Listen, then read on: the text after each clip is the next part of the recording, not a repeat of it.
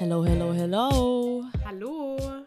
Willkommen zurück zu einer weiteren Folge Bildschirmzeit. Wir haben euch ganz schön lang warten lassen. Das Ganze liegt einfach daran, dass uns fucking 10 Stunden Zeitverschiebung in die Quere kommen. Richtig. Ich hätte es dir nicht schwerer machen können mit meinem Auslandssemester, aber wir geben unser Bestes und haben das Ganze ein bisschen neu aufgezogen. Also zumindest Bildschirmzeit. Ja, wir senden nämlich jetzt nicht mehr am Dienstag. Ihr werdet jetzt nämlich immer passend zum Wochenende eine neue Folge Bildschirmzeit auf die Ohren bekommen.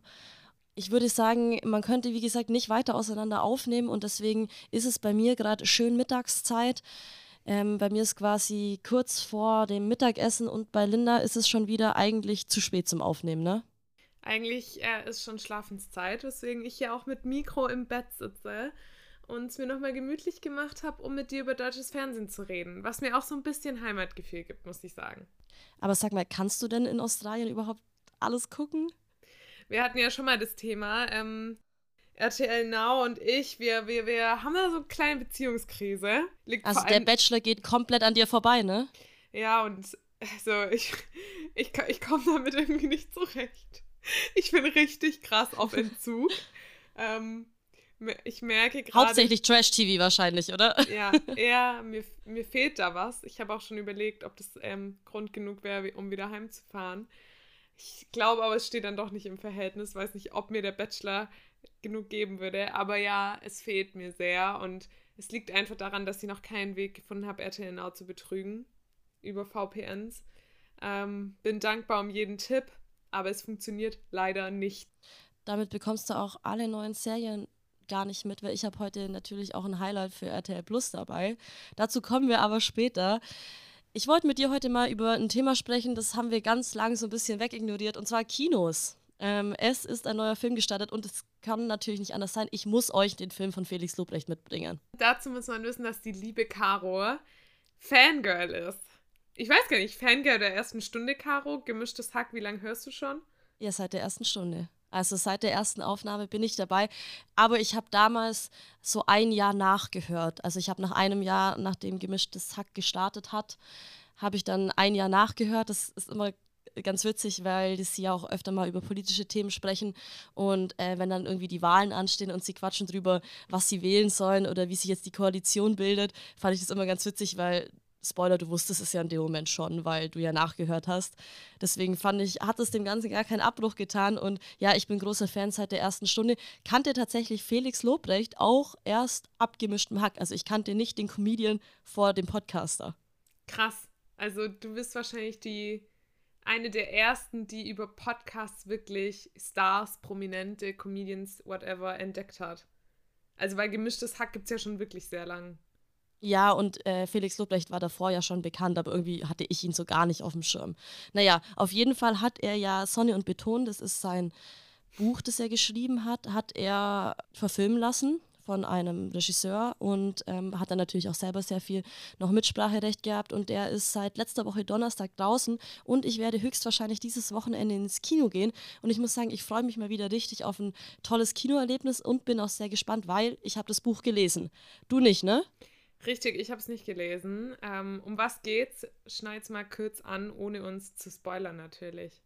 Im Grunde geht es um äh, vier Jungs, glaube ich, waren es. Ich glaube, waren es vier, ja. Ähm, und die wohnen in Neukölln und müssen da einfach mit den Gegebenheiten so in den Anfang 2000er Jahren leben. Und da geht es natürlich ähm, darum, wie sie mit den unterschiedlichen Problemsituationen, die einfach in Berlin vorherrschen, umgehen.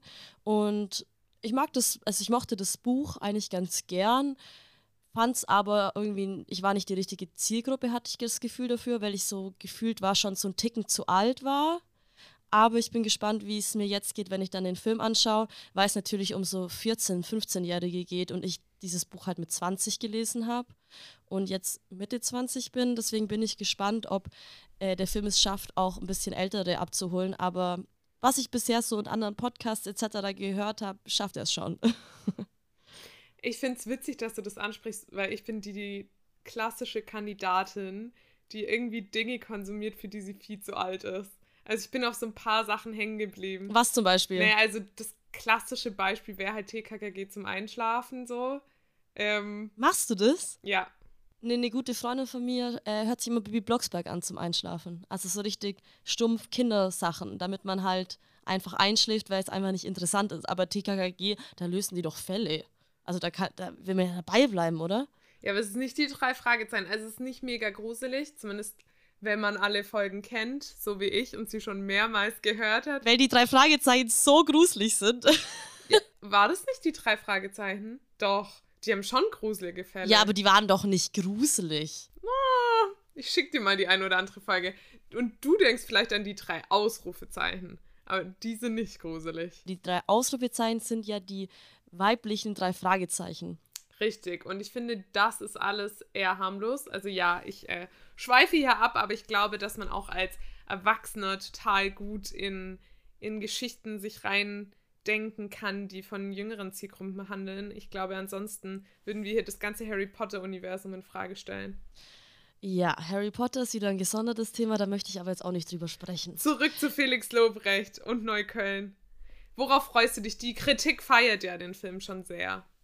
Ich freue mich ähm, sehr drauf, weil es ja äh, vor allem die Hauptpersonen wurden ja nicht mit bereits bekannten Schauspielern und Schauspielerinnen besetzt, sondern mit eher jungen Kids, also die sollten auch genau das Alter sein und ihm war das auch wohl wichtig, also ähm, dem Regisseur wie auch Felix Lobrecht, dass die Kids wirklich immer noch in dem Alter sind, damit die es auch authentischer spielen können, weil oft ist es ja so, dass irgendwie 25-Jährige dann 17-Jährige spielen müssen, dürfen, wie auch immer, ähm, und dann so geschminkt werden dass, und angezogen werden, dass sie jünger aussehen. Und hier ist es tatsächlich so, dass es ähm, wohl diese 15-, 16-jährigen Jungs auch sind, die dann auch die Hauptrollen besetzen. Und deswegen freue ich mich da sehr drauf, weil er wohl sehr authentisch ist, der Film. Aber wie gesagt, ich werde euch mehr erzählen, wenn ich dann drin war. Und wir freuen uns endlich mal wieder was übers Kino zu hören. Auf jeden Fall. Aber kommen wir zu unserer Kernexpertise, dem Fernsehen und den Quoten. Was hast du uns mitgebracht? Es ist ja ein absolutes Novum die letzten Wochen passiert. Und zwar, wer steht mir die Show, ging wieder los, ungefähr vor drei, vier Wochen.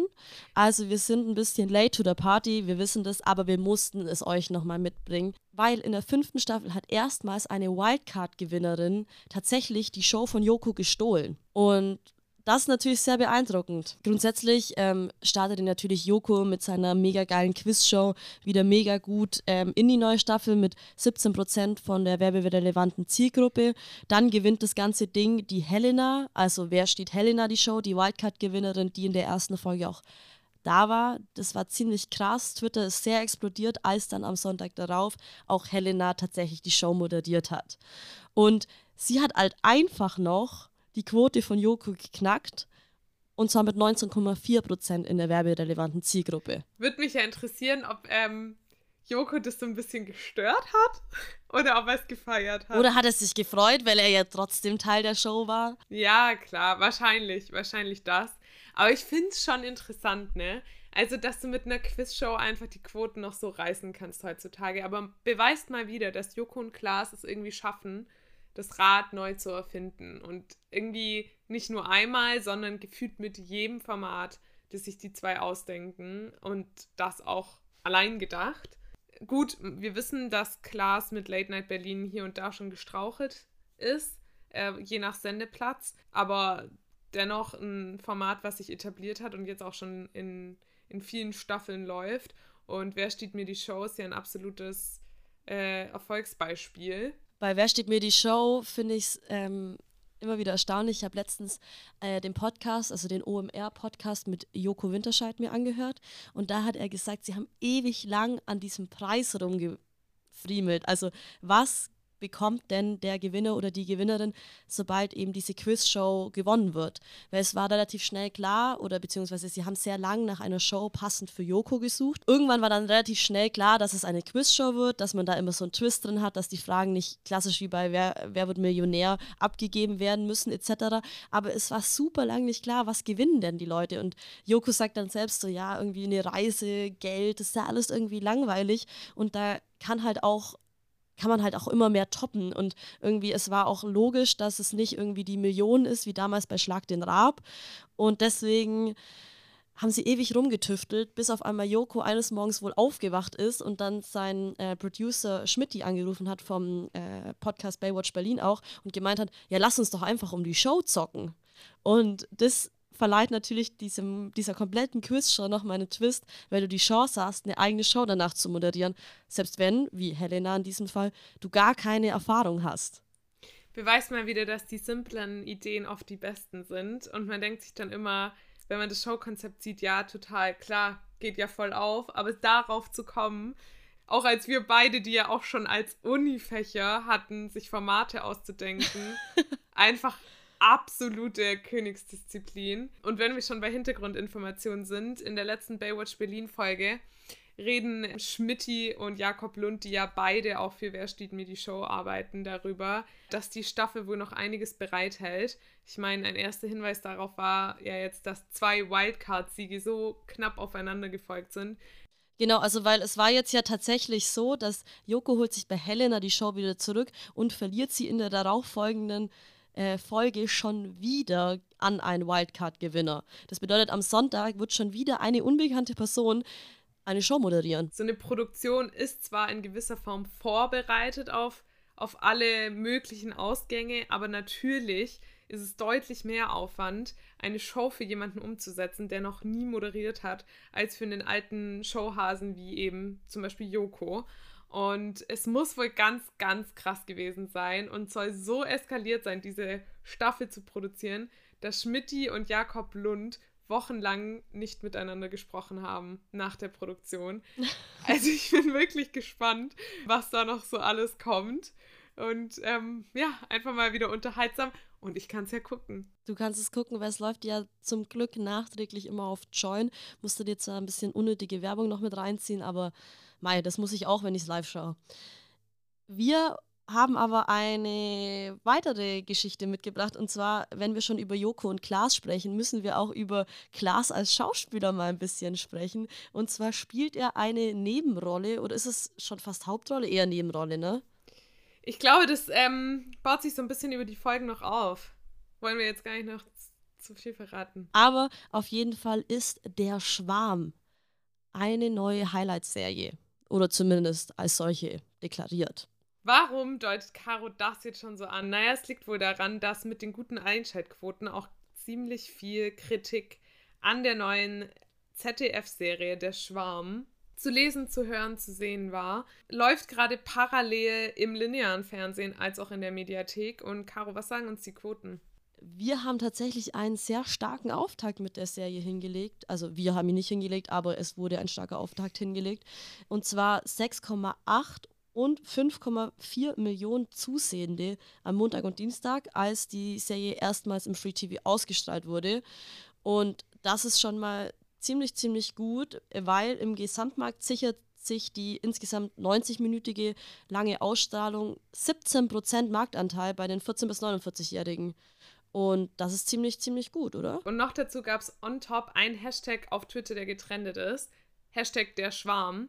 Wäre jetzt natürlich noch schöner gewesen, wenn es rein positiv gewesen wäre, war es aber halt nicht. Muss man dazu sagen, ist es auf Twitter auch selten.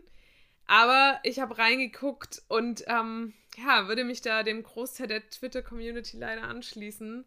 Und es ist, in, es ist schade. Es ist schade, weil der ganze Spaß nicht gerade günstig war. Es war, glaube ich, eine der teuersten Serienproduktionen, die in Deutschland jemals umgesetzt wurden, weil mehr als 40 Millionen Euro wurden dafür investiert.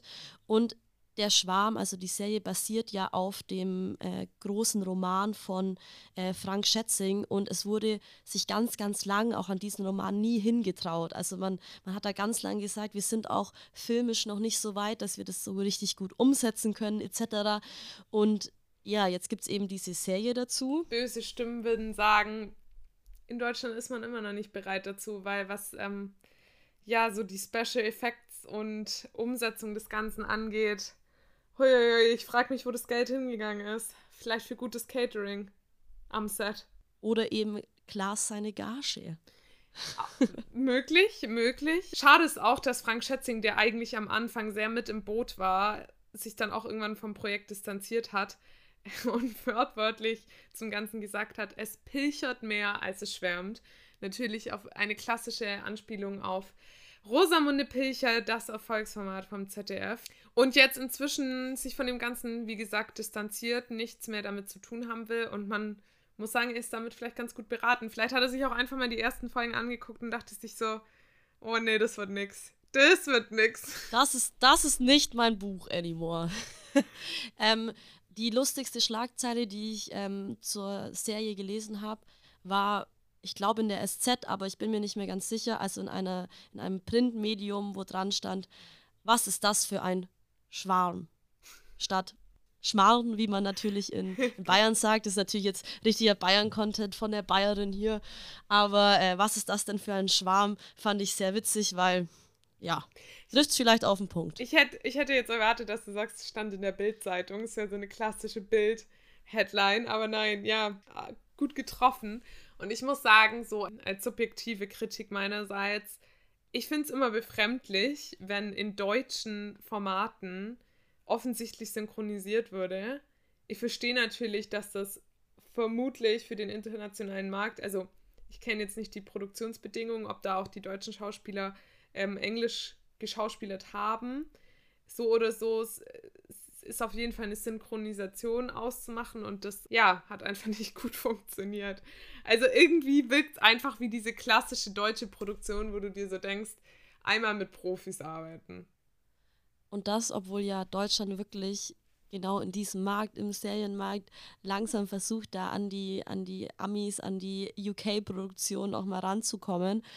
Hat wohl laut den Stimmen auch nicht so gut geklappt. Ja, spannend, dass du es ansprichst, Caro, dass eigentlich auf dem deutschen Serienmarkt da schon bergauf ging. Es gibt nämlich nur eine deutsche Serie, die teurer war als der Schma Schmarrn.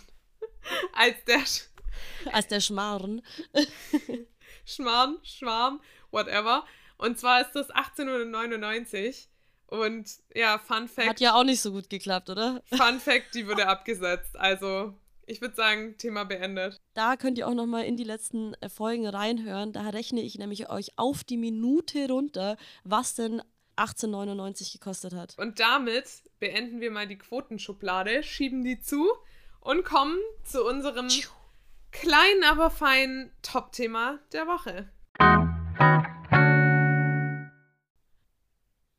Ja, wir steigen hier sehr spät ein. Wissen wir auch. Aber da Caro und ich auch hier Zuschauende, Konsumenten der ersten Stunde sind, können wir ja wohl nicht in unsere erste Folge im Früh, Früh, Frühling starten, ohne über GNTM zu sprechen, das ja altbekannterweise immer im Februar, März läuft. Ja, und hier ist sie, unsere erste, unsere erste Bezugnahme zur diesjährigen Germany's Next Topmodel Staffel. Caro, was wissen wir und was wissen wir noch nicht? Die Klumpfestspiele haben wieder begonnen. Und ja, also an sich fing alles nicht ganz so an wie sonst immer, weil irgendwie wurde das Casting umgangen. Weil auf einmal waren da schon 25 Mädels oder 30 Mädels, die ähm, schon irgendwie gecastet wurden und man hat gar nicht gesehen, wie es denn überhaupt dazu kam, dass die Mädels gecastet wurden. Wir starten auch irgendwie nicht in Deutschland, sondern sind gleich in LA. Bisschen aufregend, oder? Ich finde es das Gegenteil von aufregend. Ich finde es absolut scheiße. Weil für mich. Ja, du bist ja auch so ein Casting-Gucker, ne? Ich liebe. Also, erstens sprechen wir hier von einer Casting-Show ohne Casting. Da, da fängt es ja schon mal an. Also, könnt ihr nicht das einfach mal so belassen, wie solche Sendungen gedacht sind? Also, ich kann das nur mit DSDS vergleichen. Wenn sie da die Casting, die Casting Folgen absetzen würden, dann würde das ja gar niemand mehr gucken. Das ist ja wohl das einzig Unterhaltsame am ganzen Format. Ja, da muss ich dir schon wieder Vollgas widersprechen, weil ich bin ja großer Recall-Fan bei DSDS. Ich verstehe dich nicht.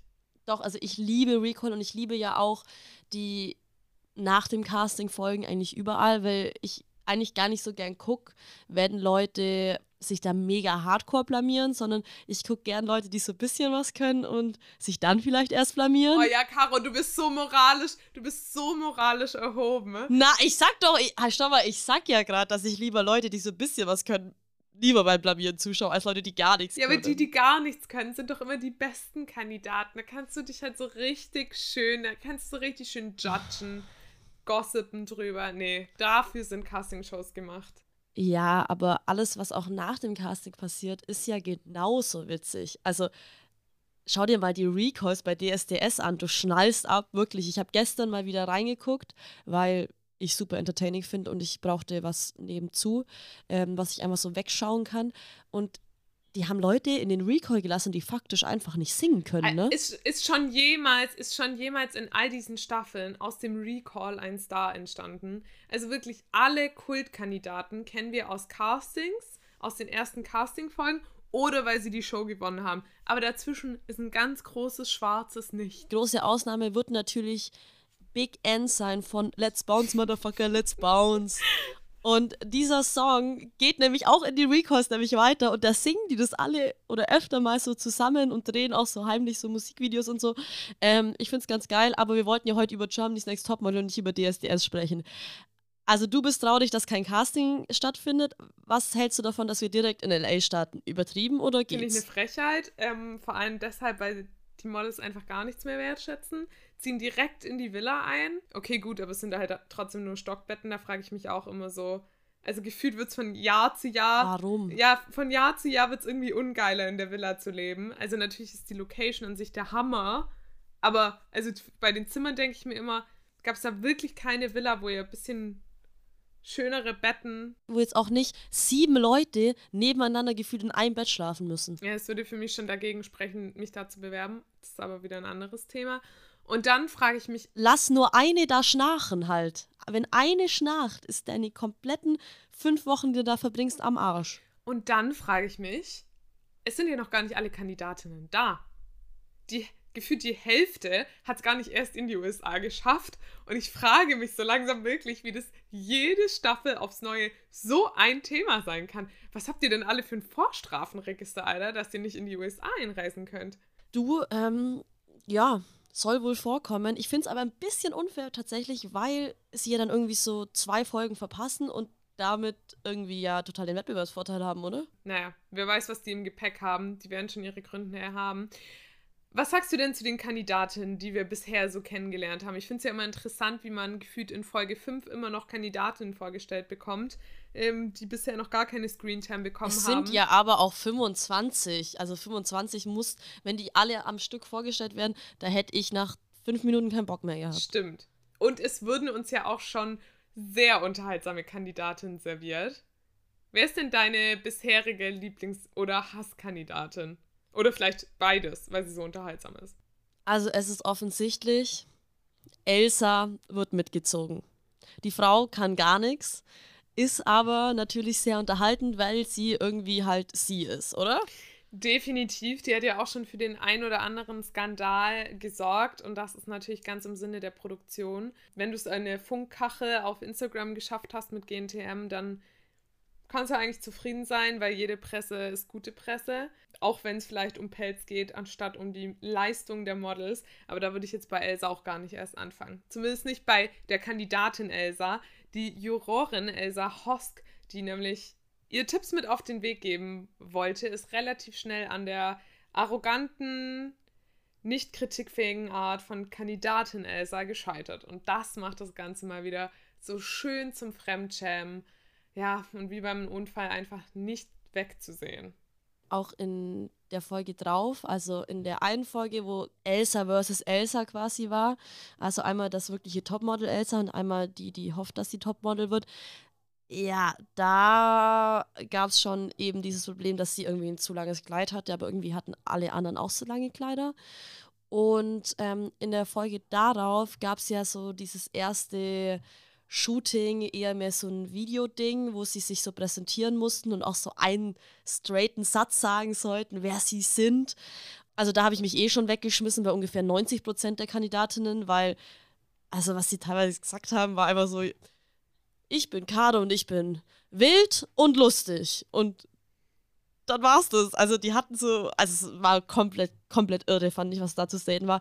Und sie hatte halt auch irgendwie schon wieder gar nicht performt, wurde aber wieder weitergelassen. Also ich glaube, Elsa ist wieder eine der Kandidatinnen, die plus sieben so lange durchzieht, damit sie diese lustigen Dinger mit drin haben. Ähnlich wie beim Schwarm frage ich mich, wo ist das Budget? Weil die ersten Shootings, und ich mache hier ganz große Anführungszeichen, die einfach so amateurhaft waren. Also erst dieses Foto. Hä, warum? Heidi ist doch eigentlich Fotografin, ja, oder? Ja, richtig. Und das bei strömendem Regen auf, auf der Terrasse. Da, da, spart man sich schon mal das Budget für die Location. Sehr gut. Kann man direkt in Heidi investieren. Und dann dieser Filmdreh mit Rankin, der mit Sicherheit nicht günstig ist. Aber dieses Video war ja wirklich, also der beste Tweet, den ich dazu gesehen habe, war einfach ein Bild von dieser Germany's Next Topmodel Mappe und sie war einfach leer. Und drunter stand so die diesjährige Modelmappe der Kandidatinnen. ja, weil da ist ja noch nichts drin. Wir warten ja auch alle so ein bisschen auf das Mail-Shooting wieder, damit alle schön weinen. Wir warten natürlich auf das große Umstyling und ja, wir, wir sind gespannt. Und bleiben dran. Und haben natürlich auch Bock. Ich glaube, es wird bis zum Finale vielleicht keine Folge mehr geben, wo wir nicht so kurz drüber sprechen müssen. Einfach auch damit Linda und ich uns ein bisschen austauschen können, weil sonst müssen wir uns extra nochmal anrufen. Ja, da müsst ihr mit. Da müsst ihr mit durch. Vielleicht werdet ihr danach zum Germany's Next Topmodel Fan. Aber sag mal, eigentlich ist es doch schon verrückt, weil wir schauen uns Germany's Next Topmodel, haben diese Woche den Weltfrauentag gefeiert und das ist doch irgendwie so ein zweischneidiges Schwert. Wir schauen uns Frauen oft im Trash-TV an, wo gerade das Bild nicht so gut dargestellt wird, gehen aber am Mittwoch auf die Straße und kämpfen dafür für Gleichberechtigung, gleiche Bezahlung etc. Ist das nicht irgendwie ein bisschen heuchlerisch von uns? Ich muss ja gleich mal damit anfangen, dass ich den Weltfrauentag nie feiere sondern den Tag immer nutze, um mich doppelt aufzuregen. Du hast ja meine Instagram-Story wahrscheinlich gesehen. Ich ähm, will da immer gerne erstmal alle weiterbilden, die mir folgen, zwangsläufig. Würde mich übrigens mal interessieren, wie viel meine männlichen Follower bis zum Ende geklickt haben. Vielleicht gibt es irgendein Messtool, um das herauszufinden, wahrscheinlich die wenigsten. Aber abseits dessen bin ich mir dessen Zwiespalt sehr bewusst. Auch dazu habe ich einen guten. Aber dadurch, dass du reflektierst, ist es in Ordnung? Ja, genau, genau, das ist die überhebliche Moral, die ich als Konsumentin da an den Tag lege. Nee, ich habe ich hab auch dazu einen coolen Post gelesen von dem ähm, ich glaube sogar von dem Kerl, der geschrieben hat, äh, Bachelor am Weltfrauentag zu gucken, fühlt sich auch sehr heuchlerisch an und ich, ich gehe da mit. Ich gehe da sehr mit. Gleichzeitig denke ich aber, das ist genau das, was so unsere Generation ausmacht, weil wir einfach total unlogisch handeln. Wir, wir gehen höchst moralisch mit anderen ins Gericht, wenden aber dieses, diesen Maßstab nicht an uns selber an. Und ich glaube, das macht es für Medienschaffende, Produktionsfirmen, Streamer, Fernsehsender so schwierig, Formate für uns zu gestalten, weil wir einfach nicht durchschaubar sind, oder? Ich glaube aber, das liegt nicht an irgendeiner Generation. Ich bin mir auch recht sicher, dass andere Generationen vor uns auch einen moralischen Kompass hatten und den dann vielleicht nicht immer zwingend verfolgt haben im Fernsehen. Also wenn du dir mal früher die unterschiedlichen Talk-Formate, wie die am Nachmittag da so liefen, reinziehst, weil wirklich die Leute dermaßen blamiert wurden und das geht gar nicht eigentlich. Und trotzdem hatten die ja genauso unterschiedliche Ansichten. Vielleicht wurden die damals nicht so öffentlich ausgetragen oder die Themen waren noch nicht so krass auf der Agenda. Aber ich glaube nicht, dass es ein Generationending ist. Ich glaube, Menschen im Allgemeinen handeln super widersprüchlich in allem. Ich glaube, es ist genau das, was du sagst. Unsere Generation hat nur einfach deutlich mehr Macht. Und das sieht man ja auch am Beispiel Germany's Next Topmodel. Im letzten Jahr gab es ja einen ordentlichen Shitstorm und ich glaube, das Ganze wäre nie so groß geworden, hätte sich unsere Generation nicht über primär, glaube ich, sogar TikTok und YouTube darüber ausgetauscht. Und das hat ja so große Wellen geschlagen, dass sich sogar Heidi selbst in dieser Staffel dazu geäußert hat und in der letzten Staffel im Finale. Auch wenn man dieses Statement aus der diesjährigen Staffel nirgendwo mehr finden kann. Außer von klugen TikTokerinnen, die da den Fernseher abgefilmt haben, als es live ausgestrahlt wurde. Auf Join, auf dem Stream, auf dem ich das gesehen habe, war davon nämlich nichts mehr zu sehen. Mir ging es ähnlich. Ich bin auch über TikTok am Ende des Tages darauf aufmerksam geworden. Das Verrückte aber ist, jetzt stell dir vor, du schaust live Germany's Next Topmodel. Also wirklich nichts auf der Welt würde mich dazu bewegen, dass ich in diesem Moment mir denke, oh, jetzt halte ich da mal mein, meine Handykamera drauf. Also was ein Zufall auch, oder? Nee, muss man dazu sagen, das war natürlich eine ganz smarte Zuschauerin, die zurückspulen kann mit ihrem Receiver. Und die hat dann, ich glaube, wahrscheinlich war sie währenddessen auf TikTok, Jodel oder Twitter, was auch immer, und hat halt mitbekommen, dass die Diskussion voll abgeht und hat dann zurückgespult und es abgefilmt. Ah, alles klar, okay, dann macht das auch irgendwie mehr Sinn. Ähm, aber was hat sie denn, also was, wie hat sie sich denn gerechtfertigt? Jetzt nochmal für die, die noch nicht das auf TikTok gesehen haben oder auch nicht live dabei waren. Heidi hat quasi ausführlichst in diesem Statement angesprochen, welche Vorwürfe es gegenüber dem ganzen Format Johnny's Next Topmodel gibt. Und da muss man dazu sagen, da gibt es ja so einige. Von dem Vorwurf, dass man den, dass man die Models bewusst Gefahren aussetzt, dass man ihre Beine einölt und ihre Füße, damit sie umknicken, bei Wind und Wetter über den Laufsteg laufen lässt und so weiter und so fort, hat sie sich distanziert. Sie hat sich distanziert davon, dass die Kandidatinnen in ein schlechtes Licht gerückt werden, indem ihre Aussagen so zurechtgeschnitten werden, wie es der Produktion gerade passt, sondern sie hat nochmal betont, dass es ein, nicht nur eine Castingshow, sondern natürlich auch in einer gewisser Form Reality ist. Und das heißt, dass deine Statements eben so rausgehauen werden, wie du sie sagst.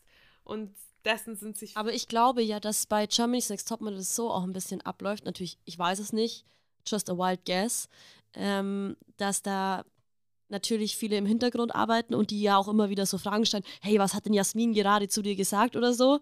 Ähm, und ich glaube, dass da mehrere, wahrscheinlich eher auch Frauen sind, wo dann jeder so einen so Vertrauenspartner findet. Also jedes Model findet dann einen Vertrauenspartner so im Background und der Person erzählt man ja logischerweise mehr und da knallen die halt noch mit der Kamera drauf. So, glaube ich, läuft das ab. Ja, und ja, definitiv, definitiv. Und ich glaube, viele der Kandidatinnen, und man muss auch noch mal dazu sagen, wie jung die sind. Also, ich weiß noch, als ich das damals mit. Aber wie schön die aus sind, obwohl die so jung sind. Also, ich glaube, ich mit 18 sah ich halt aus wie mit 18. Ja, und die schauen irgendwie alle so grown up aus. Ja, und jetzt überleg dir mal, wie du mit 18 drauf warst. Also ich dachte halt, ich verstehe die Welt. Ich, ich, ich habe die Weiß jetzt so mit Löffeln gegessen. Ähm, aber ganz ehrlich, eigentlich hast du nur. Spoiler, ich check sie immer noch nicht. Ja, auch mit 25 nicht. Aber ich glaube, da ist man also in gewissen Dingen irgendwie reflektierter. Und wenn du halt mit 18 einem ja. deutschlandweiten Publikum deine Aussagen vorknallst, da kannst du doch nur im Nachhinein vorm Bildschirm sitzen und denken, fuck, was habe ich da eigentlich gesagt? So habe ich es ja überhaupt. Wie war ich denn bitte, ja. Wie, wie, wie habe ich das überhaupt ich gemeint? So. Und deswegen glaube ich, kann es gar nicht anders laufen, als dass du dir im Nachhinein denkst, ähm, was haben die da aus mir gemacht? Und ich will damit nicht. Ich wäre auch ehrlicherweise ungern mein 18-jähriges Ich nochmal. Also ich glaube, das fließt da schon auch mit rein. Und das ist so das Ganze, was ich nicht verstehe an diesem. Ich fand, das Statement hatte viele gute Punkte. Das war gar nicht so schlecht. Ja. Ähm, muss man der Heidi ja auch also mal Also ich check zusprechen. einfach den Punkt nicht, warum haben die das rausgemacht? Richtig. Also warum? Und deswegen ist es auch mein Flop der Woche. Weil ich finde, und damit wären wir wieder beim Thema, man kann definitiv darüber streiten, was Germany's Next Topmodel für den Feminismus in Deutschland tut. Treibt es jetzt Themen wie Diversity voran oder rennt es solchen Themen nur nach? Dazu gibt es mit Sicherheit verschiedene Meinungen und das ist auch gerechtfertigt. Aber wenn man Stellung bezieht, gerade als Gesicht dieser Sendung, dann steh doch zu deinen Worten.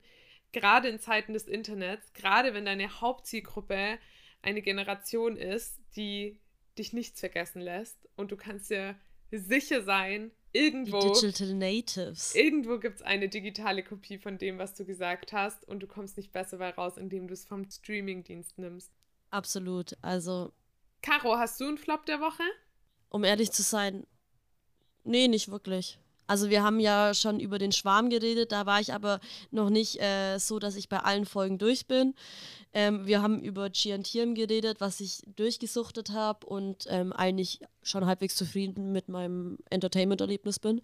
Und ich auch immer sagen muss, klar, man sollte das reflektieren, aber ich möchte grenzüberschreitendes im Fernsehen sehen, ich möchte Trash sehen, ich möchte das sehen, einfach weil es anders ist als mein Alltag. Und ich glaube, deswegen schauen Menschen genau das auch an, weil es einfach nicht der Alltag ist. Da kurze Bezugnahme äh, zu, zum Thema Be Real. Ähm, ich finde, Be Real ist eigentlich ja eine App, wo man Fotos machen kann. Ähm, und da kommt immer jeden Tag so eine Push-Benachrichtigung. Äh, jetzt hast du zwei Minuten Zeit für dein Be Real. Dann macht das einmal Frontkamera und einmal die Standardkamera, machen gleichzeitig ein Foto und das wird dann ohne Filter hochgeladen. Und an sich ist das ja ganz geil, aber es ist schon echt so langweilig, wenn ich sehe, dass meine Freunde halt auch irgendwie nicht so viel machen den ganzen Tag. Also man freut sich dann irgendwie dieses einmal in der Woche, wenn man was Cooles macht, dass man da dieses Be Real dazu dann auch machen kann. Aber die meiste Zeit hängen die Leute halt schon eher irgendwie vor ihren Rechnern und so ab, ne? Ich möchte grenzüberschreitendes sehen, ich möchte was sehen, was ich sonst nicht sehe. Und auf Be Real sieht man eher Dinge, die man sonst immer sieht. Auf Instagram sieht man Dinge, die man meistens wahrscheinlich eher nicht sieht, weil dort Dinge gezeigt werden, die ja irgendwie besonders toll meistens sind. Und deswegen funktioniert Instagram auch sehr gut. Be Real funktioniert ja aktuell auch gut. Aber ich glaube, irgendwann werden die Leute sich da auch einen ablangweilen, weil wir entertained werden wollen. Weise Worte. Und würdest du denn zumindest von deinem Top der Woche entertained? Absolut, den kannst du leider gar nicht gucken. Weil er läuft auf RTL Plus. Und zwar ist die zweite Staffel Wrong draußen, weil Hashtag alle schauen wrong. Ähm, die zweite Staffel ist draußen und das ist ja eine Idee von David Helmut, der ja selber dort auch mitspielt, inklusive seiner Freundin, die dort mitspielt und weiteren Freunden, die dort mitspielen, die aber alle schon so ein bisschen bekannt sind, wie zum Beispiel äh, die liebe Melissa Dobritsch, ähm, aka Finding Melissa auf Instagram. Und diese Serie ist eigentlich ganz cool. Hast du die erste Staffel gesehen, Linda? Nee, tatsächlich nicht. Und damit kann ich mich jetzt auch nicht rausreden. Da war ich ja in Deutschland. Hätte ich sehen können. Aber ich weiß. Hättest du sehen müssen. Ich weiß, dass es ähnlich wie Jerks in einer ähnlichen Produktionsmanier gemacht ist, richtig? Es ist ähnlich wie Jerks, ähnlich wie The Office, ähnlich wie Stromberg. Also es ist so eine Mockumentary. Es geht im Grunde um eine WG, die unterschiedliche Situationen meistern muss und dann kommen immer wieder diese Einspieler bzw. diese Einblenden von den ProtagonistInnen, die dann über die Situation auch sprechen, wie sie die dann einschätzen.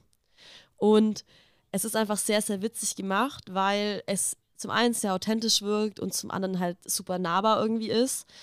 Das Ganze wurde als sogenanntes Skelettbuch verfasst, also das Drehbuch. Das bedeutet, dass es eigentlich keine festen Textpassagen gibt, sondern nur das Ziel einer Szene definiert wird oder wie diese Szene ausgehen muss. Und dann entscheiden alle Protagonistinnen so ein bisschen selbst, was ihr Charakter dann eben dazu beiträgt. Und man muss sagen, die Charaktere sind jetzt auch nicht so mega weit hergeholt. David Helmut spielt David Helmut gefühlt, also einen, einen jungen Typen, der irgendwie in der WG wohnt. Das tut er zwar faktisch nicht mehr, aber er spielt einen jungen Typen, der auch mit seiner Freundin zusammen ist, mit der er dann da auch wirklich zusammen ist und mit der er auch zusammen irgendwie, glaube ich, ein Haus gekauft hat. Melissa Dobritsch spielt eine Influencerin. In Wirklichkeit ist sie eine Influencerin. Also die Rollen sind jetzt schon eher so auch ein bisschen auf die SchauspielerInnen draufgeschrieben, würde ich sagen. Aber dadurch macht es das halt super echt, super lebendig. Und ich mag das ganz gern, wenn man auch so ein bisschen den Vibe verspürt, dass man merkt, dass alle Schauspielerinnen ähm, und Schauspieler da einfach befreundet sind und deswegen wirken die Situationen ganz cool. Ich mag es gern und deswegen schaut auf jeden Fall rein. Wrong, zweite Staffel ist draußen auf RTL Plus. Und jetzt zu deinem Hot der Woche. Tatsächlich muss ich sagen, habe ich das Ganze schon ein bisschen länger geguckt. Ich konnte es mir aber, weil ich es jetzt auch nicht so viel vorweg, ich finde es nicht so krass spannend, dass ich es in einem Tag weggesuchtet habe. Das kann man sich gut aufteilen. Aber es ist ja auch mal was Schönes, wenn man trotzdem noch seinen Kram geschissen kriegt drumherum. Und zwar ist es La Leche di Lidia Poe. Das Gesetz nach Lydia Poe. Wow. Zu Deutsch. Du hast es wunderschön ausgesprochen. äh, eine Kriminalserie aus diesem Jahr. Und zwar läuft das Ganze auf Netflix als obviously italienische Serie und erzählt die Geschichte der allerersten Anwältin Italiens. Das heißt, wir reden hier mal wieder von einer Geschichte based on a true story und die liebe ich ja, wenn es zumindest keine Horrorfilme sind oder Horrorserien besonders. ja, aber dir ist ja auch als die, die, drei Fragezeichen echt schon zu wild. Ja, also ähm, ihr kennt meinen Maßstab. Das Ganze spielt im späten 19. Jahrhundert und Lydia Poe, die bekommt per Gerichtsverfahren verboten, als Rechtsanwältin zu arbeiten. Und das, obwohl sie das studiert hat. Sie will gegen dieses Urteil in Berufung gehen, aber so wie im echten Leben auch, dauert das Ganze ganz schön lange und ist nicht so einfach. Und ich muss sagen, man hat so ein bisschen Déjà-vu-Vibes. Denn auch Lydia hat einen Bruder, der genau im selben Beruf arbeitet und den natürlich ausüben kann, ohne weitere Probleme. Und Caro, kommt dir das, kommt dir das vielleicht irgendwie bekannt vor? Also mir fällt da spontan direkt Enola Holmes ein. Ganz genau. Auch bei Enola Holmes haben wir genau dieselbe ja, den genau selben Plot, also dieselbe Grundgeschichte des Ganzen. Und recht ähnlich auch bei Marina und die Mörder, eine spanische Serie, die ich richtig durchgesuchtet habe, wo es ja um eine Polizeibeamtin oder zumindest gerne seiende Polizeibeamtin geht und ihrem Bruder, der irgendwie Polizeivorstand oder Vorsitzender ist. Wir sehen also, und hier bestätigt sich mal wieder meine Netflix-Theorie, Caro, die ich ja das ein oder andere Mal schon mitgebracht habe. Copy und Paste, Copy und Paste, Copy und Paste und es funktioniert. Immer wieder. Nimm dieselbe Geschichte und pack sie in ein anderes Setting und Netflix äh, verdient sich dumm und dämlich. Aber ich muss ehrlich sagen, du sagst ja, Marina und die Mörder hat dir besser gefallen, ne? Ja, ja. Also ich muss ehrlich sagen, mir hat hier Lydia Poet besser gefallen, weil das habe ich tatsächlich innerhalb von 1,5 Tagen oder so durchgeschaut. Ich war zu dieser Zeit auch, wer hätte es gedacht, mal wieder krank. Und habe da wirklich das mir Vollgas reingezogen.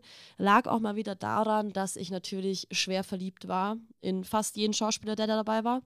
Und natürlich auch in den Schwarm, den äh, Lydia Poet in der Serie selbst hat. Ich möchte da nichts vorwegnehmen, deswegen verrate ich jetzt nicht den Namen, aber ihr werdet es wissen nach dem ersten Treffen, wenn ihr die Serie schaut. Ja, ich glaube, man kann sich jetzt drüber streiten, welche von diesen eigentlich drei recht ähnlichen Serien die beste ist. Wahrscheinlich wird euch jede davon gefallen. Ähm, was ich besonders. Ihr dürft auch alle gucken. Ja, richtig.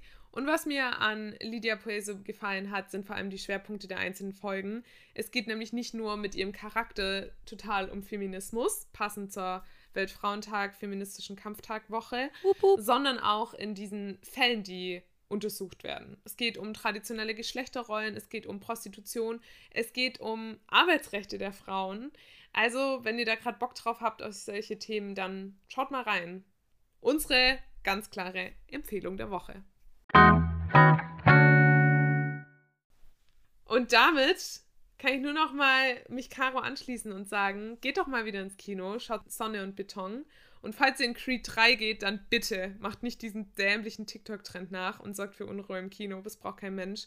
Wir sind froh, dass wir die Kinos wieder offen haben. Die Kinobetreiber haben schwer genug. Linda, hol die Leute ab. Was passiert schon wieder auf TikTok? Ja, schaut einfach mal nach. Creed, deutsche Kinos, ähm, geräumte Kinosäle. wollen wir, gar, wir wollen da dem Ganzen gar keine Bühne bieten, aber geht am besten einfach in Sonne und Beton und habt einen geilen Kinoabend.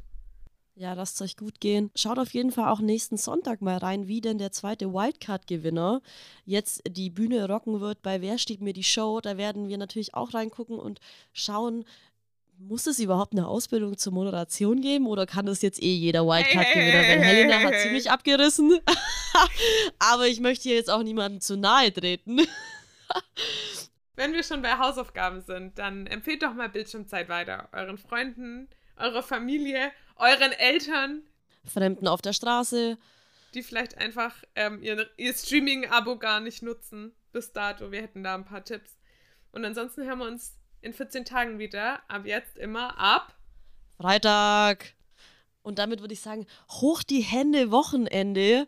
Los geht's und wir wünschen euch eine gute Zeit und bis zum nächsten Mal, wenn es wieder heißt Bildschirmzeit mit Linda und Caro. Grüße aus Australien.